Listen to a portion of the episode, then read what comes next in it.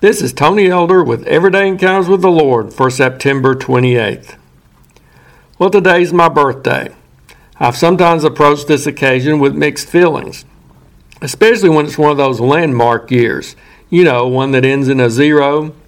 When I was turning fifty, for example, I had already received my official invitation to join the A A R P. Additionally, some kind doctor in the area sent me information about a program to, quote, slow the aging of your body and your brain. I'm still not convinced that my wife, with her medical connections, didn't arrange that mailing. She certainly enjoyed the fact that, whether by accident or by design, I got it as that significant birthday drew close. And there are always a few cards and gifts coming my way that in various ways indicate that I am now undoubtedly over the hill. One of the positive results of facing those milestones in my life is that it's helped me to unlock one of the great mysteries of biblical interpretation. The book of Ecclesiastes has always seemed quite different from most of the other writings in Scripture. The viewpoint comes across as somewhat pessimistic and melancholic at times.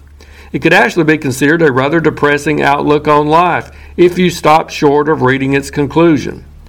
But now I think I understand. Solomon, if you accept the common view that he's indeed the author of this work, must have penned these words as one of his landmark birthdays approached. That would explain so much about its content. It would account for the attention given to the concept of time in that famous passage about there being a time for every purpose under heaven.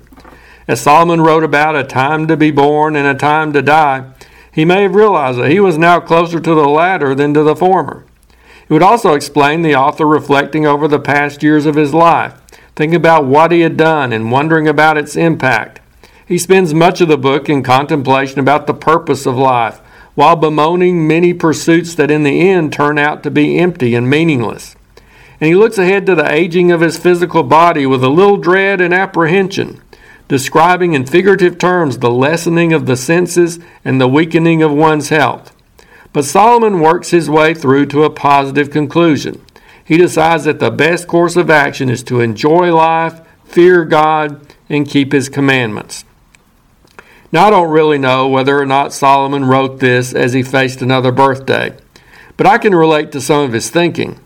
There are times in life when we look back and evaluate what we've done. There are moments when we look ahead and wonder what the future holds.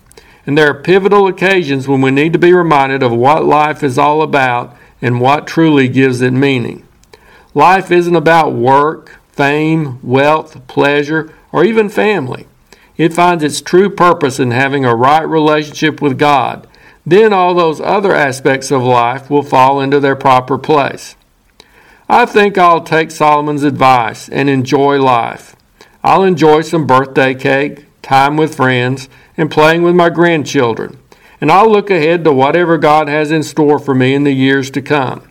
But above all, I'll keep pursuing a life of faith in the one who created me and brought me into this world those many years ago.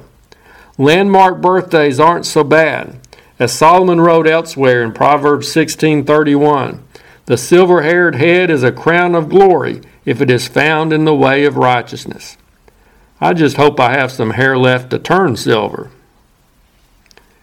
If you're interested, Everyday Encounters with the Lord is available in both book and ebook formats. And now I pray that you'll encounter the Lord today in your own everyday experiences.